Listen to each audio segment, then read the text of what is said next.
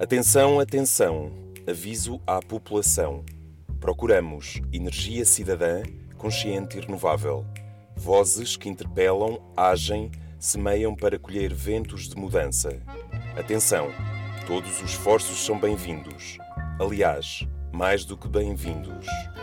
Apelamos ao vosso mais elevado sentido de cidadania. Cabem aqui relatos de boas histórias, ações e movimentos inspiradores em torno de um eixo comum. Aqui, o futuro anda à roda. De Ventos em Popa, um podcast sobre a sustentabilidade no plural, concebido e conduzido pela Roda dos Ventos, com colaboração à produção da Pixel Adepto. Disponível em streaming no Spotify, Mixcloud e YouTube.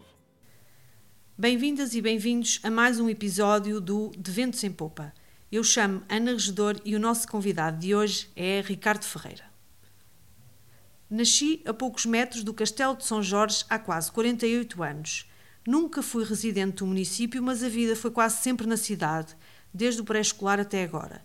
Nos anos 90 era um estudante de gestão como muitos outros, sem muita consciência ambiental, para além de poupar água e energia, não deitar lixo para o chão e não desperdiçar comida. A bicicleta era sobretudo um instrumento de desporto e lazer que, pouco a pouco, foi ganhando importância na minha vida. Primeiro servia apenas para umas deslocações até à praia e depois para ir à casa de amigos. Em 2003, a minha vida muda radicalmente. Quando passo a ser trabalhadora independente na área do web design, mas também como monitor numa empresa de desporto de aventura. Então surgem as primeiras deslocações em trabalho. O obstáculo principal era ter uma bicicleta cara e pouco prática para ser usada com a roupa do dia a dia. Foi em 2008 que arranjei uma outra, barata, com guarda-lamas, proteção de corrente e bagageira. Uma verdadeira utilitária. Em 2010, depois de várias participações na Massa Crítica de Lisboa, juntei-me à MUBI, Associação pela Mobilidade Urbana em Bicicleta, e o caminho estava traçado. A diversidade de pessoas dentro deste grupo ajudou a consolidar as convicções que a pouco e pouco se vinham a desenvolver com a experiência de circular de bicicleta num ambiente rodoviário que durante a primeira década deste século era muito hostil a esse meio de transporte. Desde então, as diversas experiências nacionais e internacionais na área da mobilidade deram-me também uma visão diferente sobre como deve ser a cidade do futuro, em que o automóvel deixa de ter um papel preponderante na mobilidade das populações e assim se obtêm cidades mais saudáveis, mais comunitárias e mais solidárias. A importância do espaço público acolhedor para os modos ativos é essencial. Atualmente, divido a minha vida profissional entre várias atividades: web design, tradutor, guia de passeios em bicicleta e organizador de eventos de team building. Participo num movimento cívico em Oeiras, onde vivo. No fundo, é outra vez a busca por uma cidade menos individualista, mais coletiva. Esta é a autobiografia que o Ricardo Ferreira partilhou connosco. Olá, Ricardo. Obrigada por teres aceito o nosso desafio. Olá, Ana. Começando pelo fim, portanto, pelo, pelo final do, do, que acabamos de, de, falar sobre ti, dizes ter um, o ideal de uma cidade menos individualista e mais coletiva. Uh, que cidade é esta? Olha, é uma cidade onde uh, as pessoas caminham pelas ruas, as pessoas usufruem da rua, uh, cruzam-se na rua, conhecem-se, nem que seja de cara. Uh, eu, não, eu não conheço o nome de todos os meus vizinhos, nem sequer posso dizer que tenha uma relação de amizade com os meus vizinhos, mas conheço a maior parte das pessoas que vivem naquela praceta, pelo menos de cara. Uh, uns com quem até converso às vezes, outros não, não passa de um bom dia ou um boa tarde. Uh, mas acho importante as pessoas uh, saberem quem é que vive à sua volta. E uh, eu tenho pessoas que. Eu gosto, eu gosto do sítio onde vivo porque é tranquilo.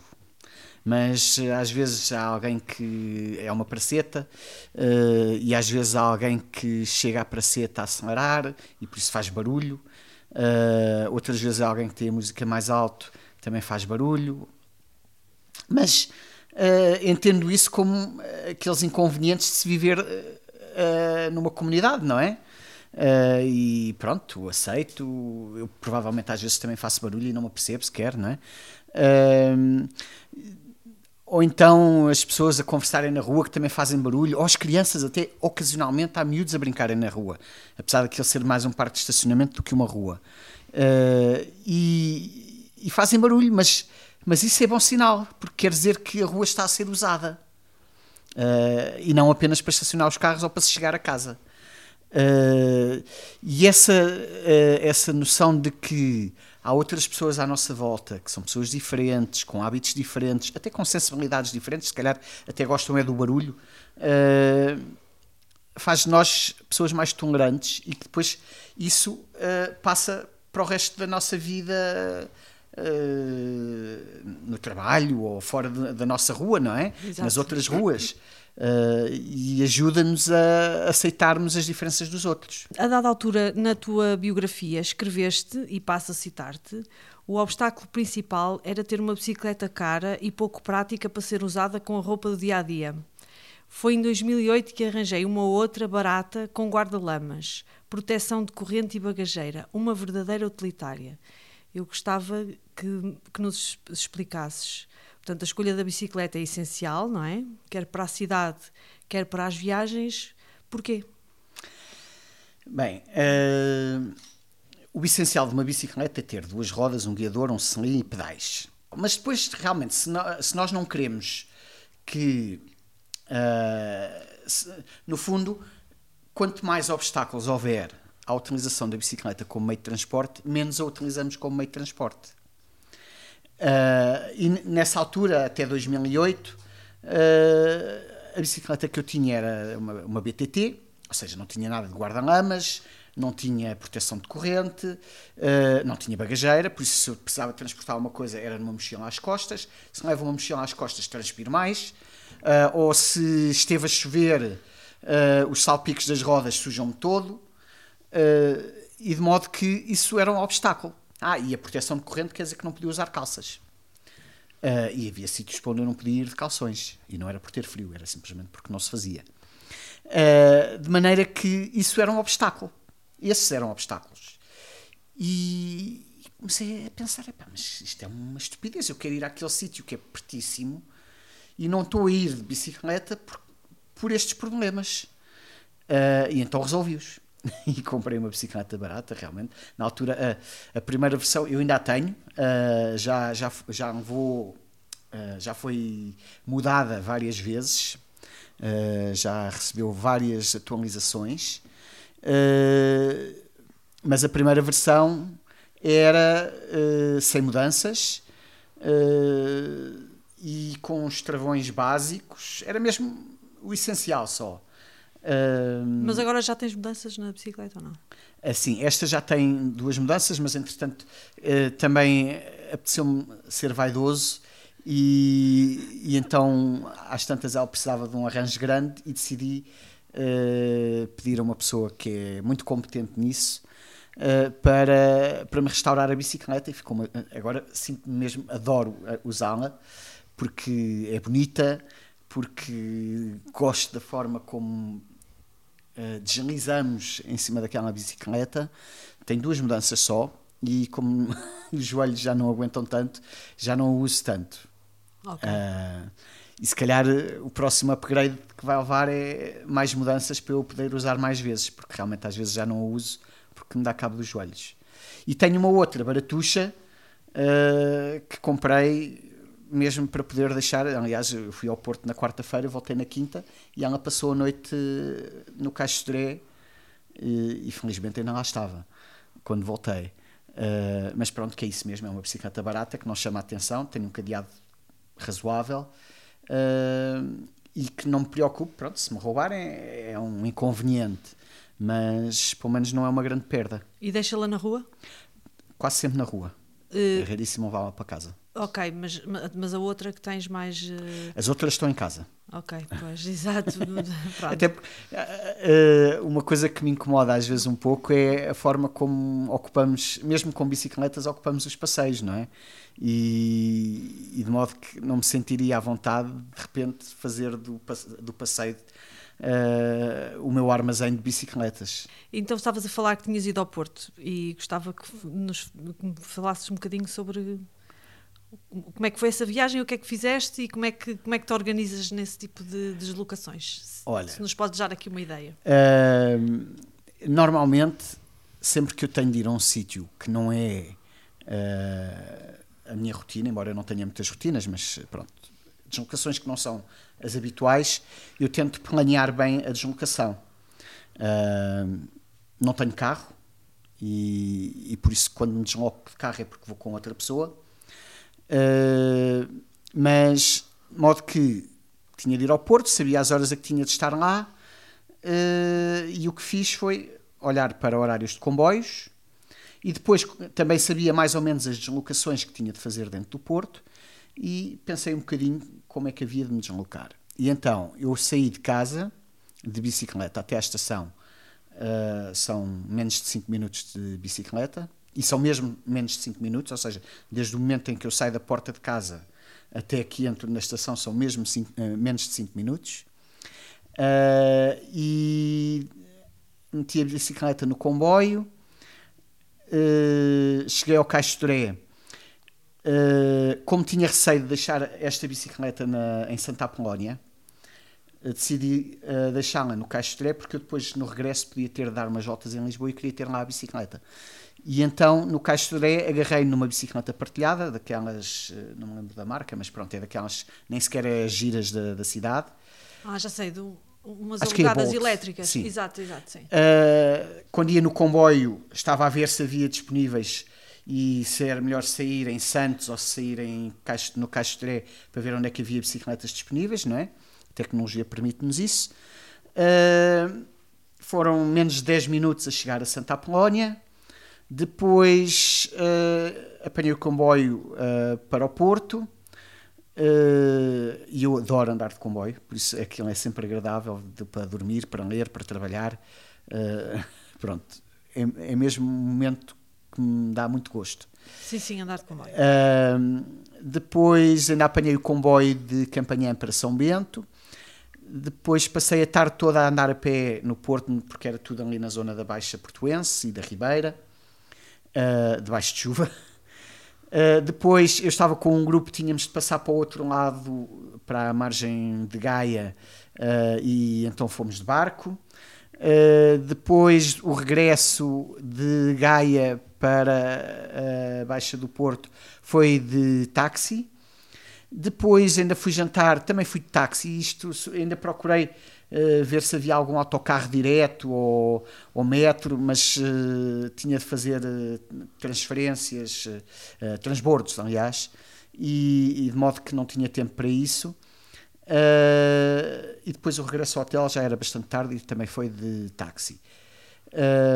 ou seja, usei aquele modo de transporte ou aquele meio de transporte que, que me era mais conveniente para cada uma das deslocações. Pois, portanto, combinaste vários tipos de transporte para uma, para uma, para uma viagem. Estavas-me a falar das mudanças das tu, da tua bicicleta e, e ainda relativamente essa, às características da cidade, e eu voltando aqui à cidade de Lisboa, uh, queria que nos falasses um pouco sobre aquele, aquele, enfim, aquele mito, não é um mito, mas se nos consegues desmistificar a ideia de que Lisboa é uma cidade de colinas e, portanto, pouco ciclável, enfim.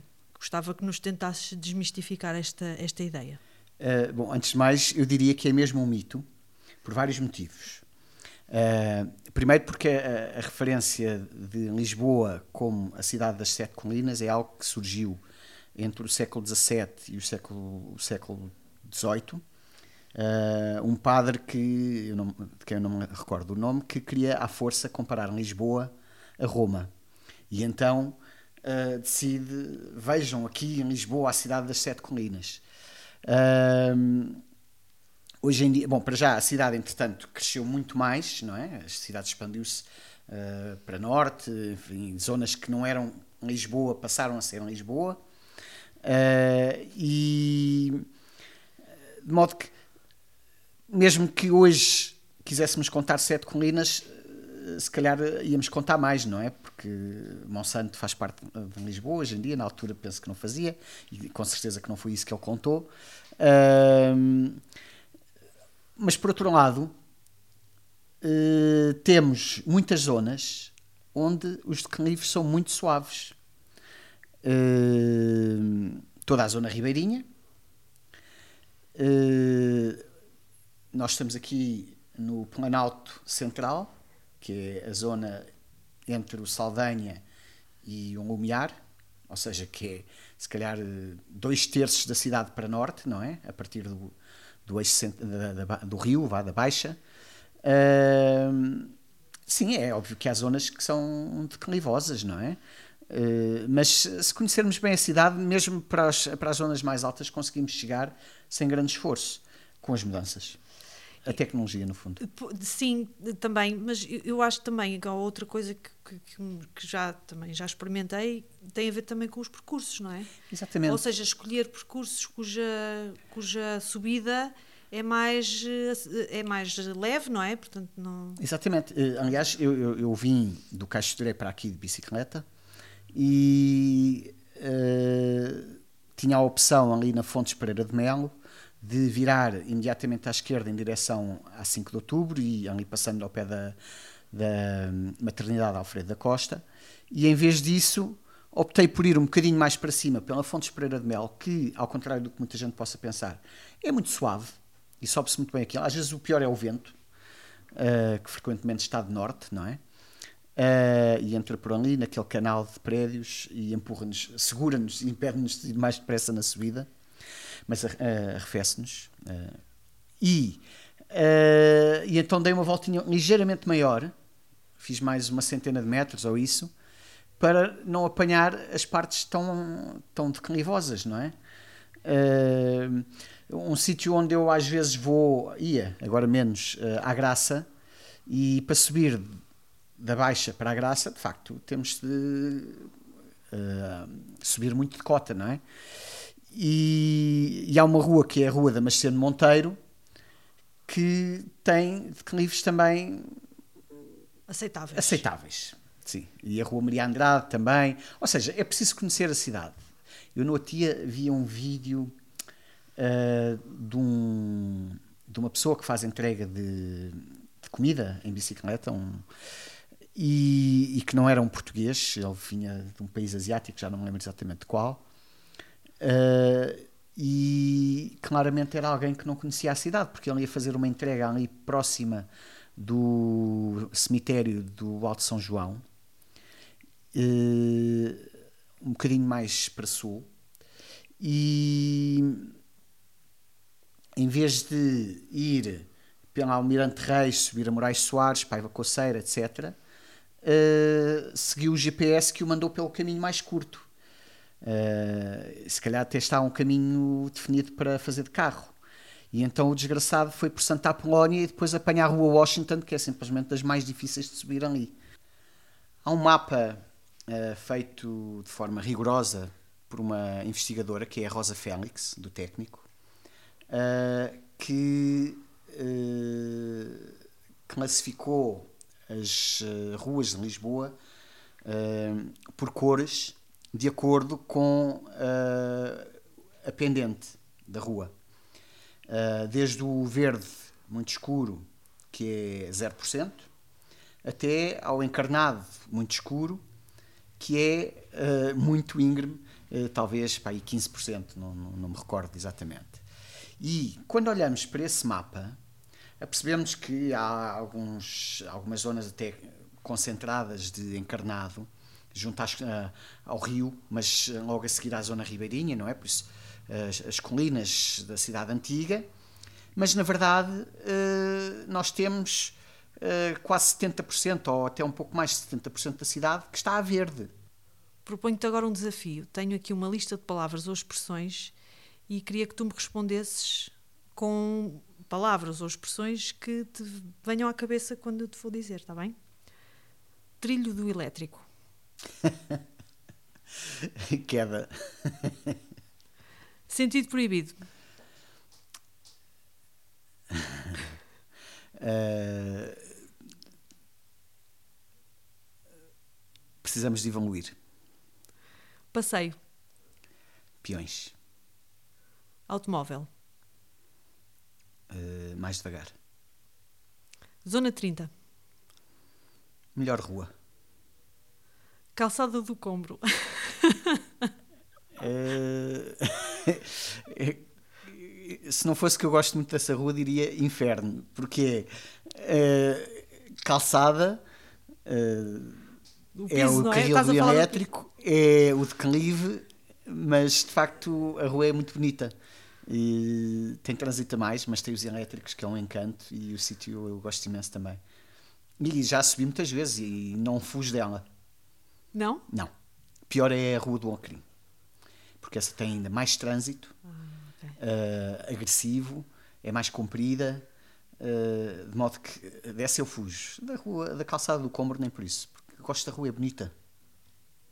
Rasante. Uh, civismo. A falta dele. Já participaste e participas na massa crítica.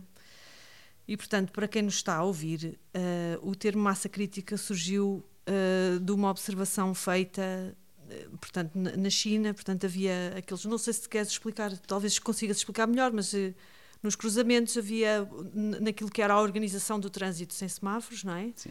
Portanto, tínhamos os automóveis, não é? E os autocarros, automóveis, e depois as bicicletas que se iam juntando na, na, na, no começo do, do, do, cruzamento, não é?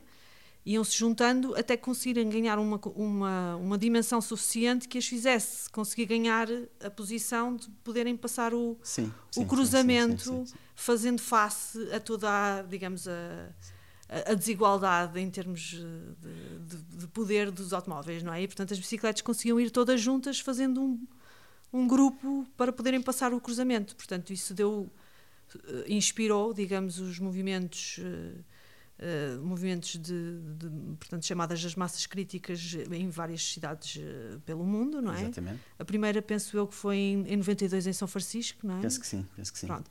E, portanto, desde então se juntam, portanto, ciclistas, uh, portanto, uma vez por mês para, enfim, celebrarem e fazerem disso uma, uma tomada de posição, não é? É verdade, é verdade. Uh, a forma como de facto surgiu a expressão massa crítica é muito interessante.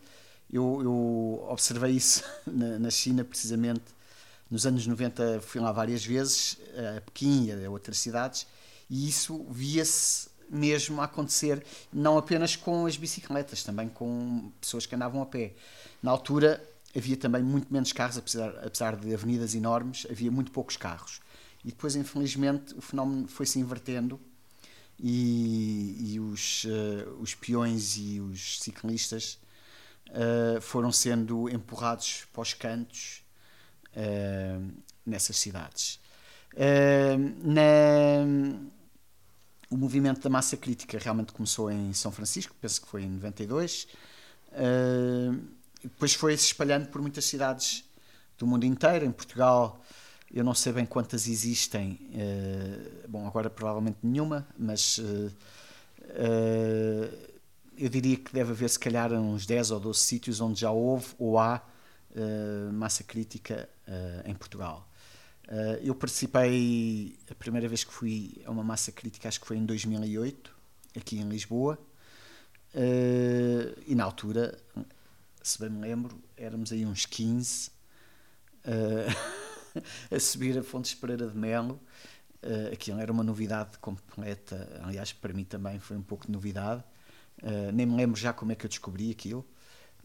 Uh, mas gostei imenso e a verdade é que a partir daí eu na altura trabalhava muito mais em Oeiras, a partir de casa, mas sexta-feira, a última sexta-feira do mês era quase sagrada e eu vinha de propósito a Lisboa para participar na massa crítica. E fiz isso durante muitos anos. Uh, felizmente, a pouco e pouco, a cidade foi evoluindo de uma maneira que uh, talvez uh, tenha sido se tenha tornado menos importante a massa crítica, ou pelo menos aquele tipo de manifestação. Mas a massa crítica não só em Lisboa, não é? Exatamente. um sítio, eu moro em Oeiras, não é? E e Oeiras tem pelo menos uns 20 anos de atraso uh, em relação a Lisboa no que toca à promoção da mobilidade urbana em bicicleta. Uh, enquanto que em Lisboa praticamente já não se fazem ciclovias no passeio, em Oeiras, atualmente, quer dizer, neste momento em que estamos a falar, aliás, está anunciado para amanhã a inauguração de uma, entre aspas, ciclovia, que não é mais do que um passeio pintado de amarelo, com um pavimento muito bonito, sem dúvida, uh, mas em que vai juntar peões e utilizadores de bicicleta na, no mesmo canal, quando ao lado depois temos uh, faixas de rodagem com duas vias em cada sentido. Uh, ou seja, isso era o que acontecia em Lisboa na primeira década do século XXI. Entre as várias atividades que desenvolves, és guia em bicicleta. Uh, quem são essas pessoas que querem conhecer a cidade? É em Lisboa, não é? És guia em Lisboa. Sobretudo. Sobretudo, pronto. E quem é que são essas pessoas que, que te procuram, portanto, para conhecer a cidade? Uh, pronto, que tipo de pessoas é que são? O perfil são turistas? São, são, são, são portugueses que vêm de outras partes do país? Eh, quem são?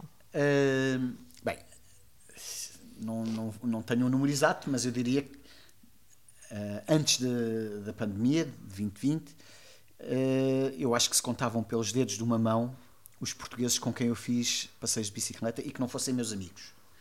Uh, ou seja, pessoas que tivessem chegado de, outro, por outro, de outra forma. Recordo-me de uma família, eram o casal, era os dois filhos, já adultos, com 20 e tal anos, que viviam na Alemanha, e era a mulher de um deles. E, e eles tinham vindo da Alemanha, o, a família era de Abrantes, se bem me lembro, e uh, decidiram oferecer aos pais um passeio de bicicleta em Cascais para.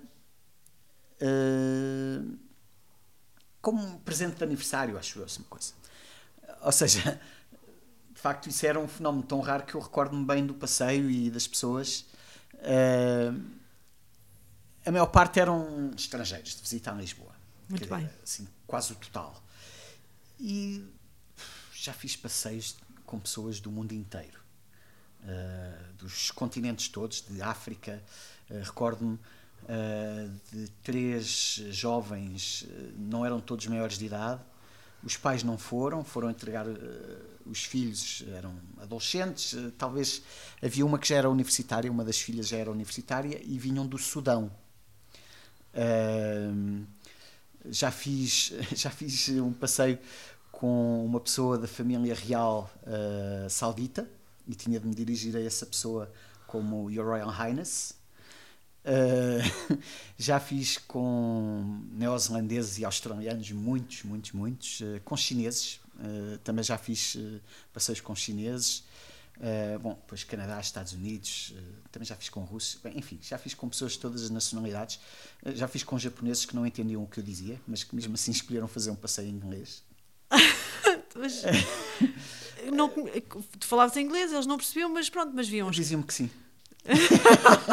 eram muito simpáticos e, sorriam e eu tentava falar devagarinho para eles me entenderem mas de facto não entendiam mas uh, uh, quer dizer eu acho que embora japoneses e chineses sejam muito diferentes uh, quer dizer mesmo muito diferentes eu penso que há pelo menos uma uma grande parte da população asiática que não gosta de perder a face e de dar a entender que não compreende ou que não entendeu o que lhe foi dito.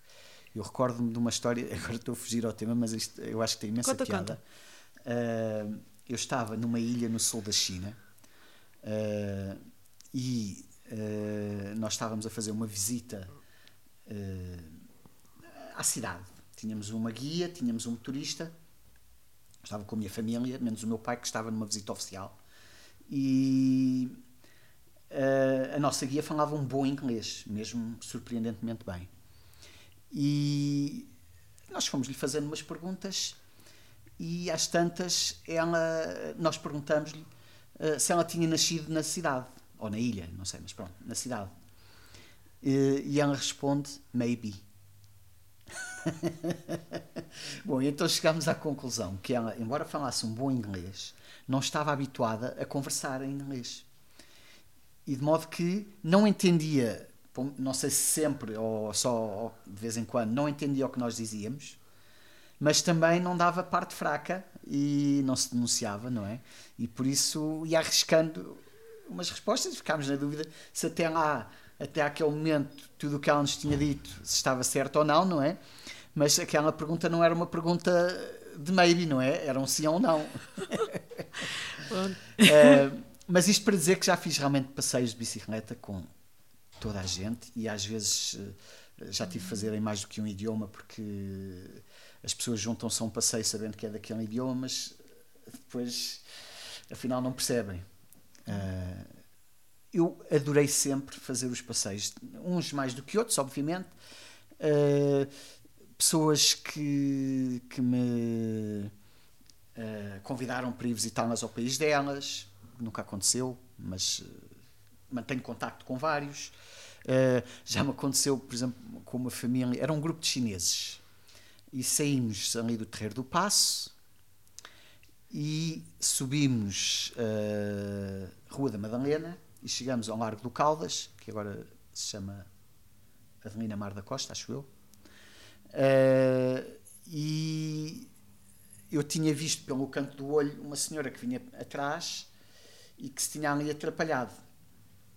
Já não me recordo se tinha um guia a fechar o grupo ou não. Uh, e chegamos ao cimo do, da Rua da Madalena, encostamos ali e eu tenho de me virar para, para a pessoa. Não falavam todos inglês, ainda por cima. Uh, tenho de me virar para uma das pessoas que falava inglês e dizer-lhes assim qualquer coisa do género. Uh, eu tenho muito orgulho na, no meu registro de segurança e na minha taxa de sinistralidade uh, dos passeios, porque nunca ninguém se magoou gravemente. Uh, e gostava de manter esse registro. E eu não gosto de mandar as pessoas embora, mas eu acho que esta senhora não tem capacidade para fazer o passeio. Não é que sejam difíceis, mas a verdade é que andamos na zona antiga, uh, com subidas e descidas, com uh, os paralelepípedos, com os carris de elétrico, e eu evito, mas às vezes mesmo assim acontece e alerta, alerta as pessoas para, para esses sítios. Uh, e, e então tive de dizer à senhora: olha, eu não quero proibir de fazer o passeio, mas preocupa-me a sua segurança e, e, se calhar é melhor não, não continuar. Uh, e a senhora, eu liga para o escritório e alguém foi ter com ela para regressarem com a bicicleta, porque de facto ela não tinha condições. Uma das tuas atividades uh, são team building. Sim. E há quem diga que o team, o team building é uma forma, por vezes, um pouco cínica de dizer que nas organizações há um espírito de equipa, de solidariedade e um bom ambiente de trabalho. Concordas com esta crítica ou, ou consideras injusta? Uh, às vezes há. Ou seja, às vezes há um mau ambiente de trabalho na empresa ou em partes da empresa com, às vezes vem de cima para baixo, eh, uma, uma direção da empresa que fomenta mau ambiente. Uh, outras vezes são conflitos uh, entre colaboradores. Uh, é difícil dizer se as chefias fazem os eventos, decidem organizar o evento team building para uh, fingir que não há nada, que não se passa nada, que não há problemas, ou se há realmente uma intenção de corrigir, porque a verdade é que se reconhecem que há um problema e nada fizerem, uh, esse problema não vai ser resolvido, não é? Uh, há quem questione se é o evento team building que vai resolver esses problemas. seguramente uh, que não será a única solução e se calhar para alguns problemas não é toda a solução. Estamos quase a chegar ao fim da nossa conversa. Oh. Estamos a fazer uma playlist colaborativa do nosso podcast de Ventos em Popa e queríamos pedir-te uma proposta de música Uma, não, duas. Uma para subidas e outra para descidas. uh, bom, uh, há uma que me ocorre imediatamente, uh, que é dos Queen. agora tenho receio de me enganar no título, mas eu acho que é Bicycle Race. Bicycle. Eu não vou cantar porque senão estraga a música. modo que, essa é a que me ocorre imediatamente. Uh, e apesar de ser Bicycle Race, uh, eles falam das uh, moças avantajadas e, e, por isso eu entendo aquela música sempre mais como uma coisa descontraída. E por isso eu diria que é a música para as descidas. num estilo completamente diferente, aquela que me ocorre é dos Kraftwerk o Tour de France, que é assim uma coisa mais desportiva, uh, eletrónica, e embora seja eletrónica dos anos 70, 80, e por isso uh, eu diria que essa é a da subida, não é? Para nos aplicarmos como verdadeiros desportistas, a subida acima. Muito bem. Pronto, Ricardo, olha, tenho-te agradecer pela nossa conversa. Obrigado, eu. E, uh, e, pronto, muito obrigada por ter estado connosco, está bem? Obrigado.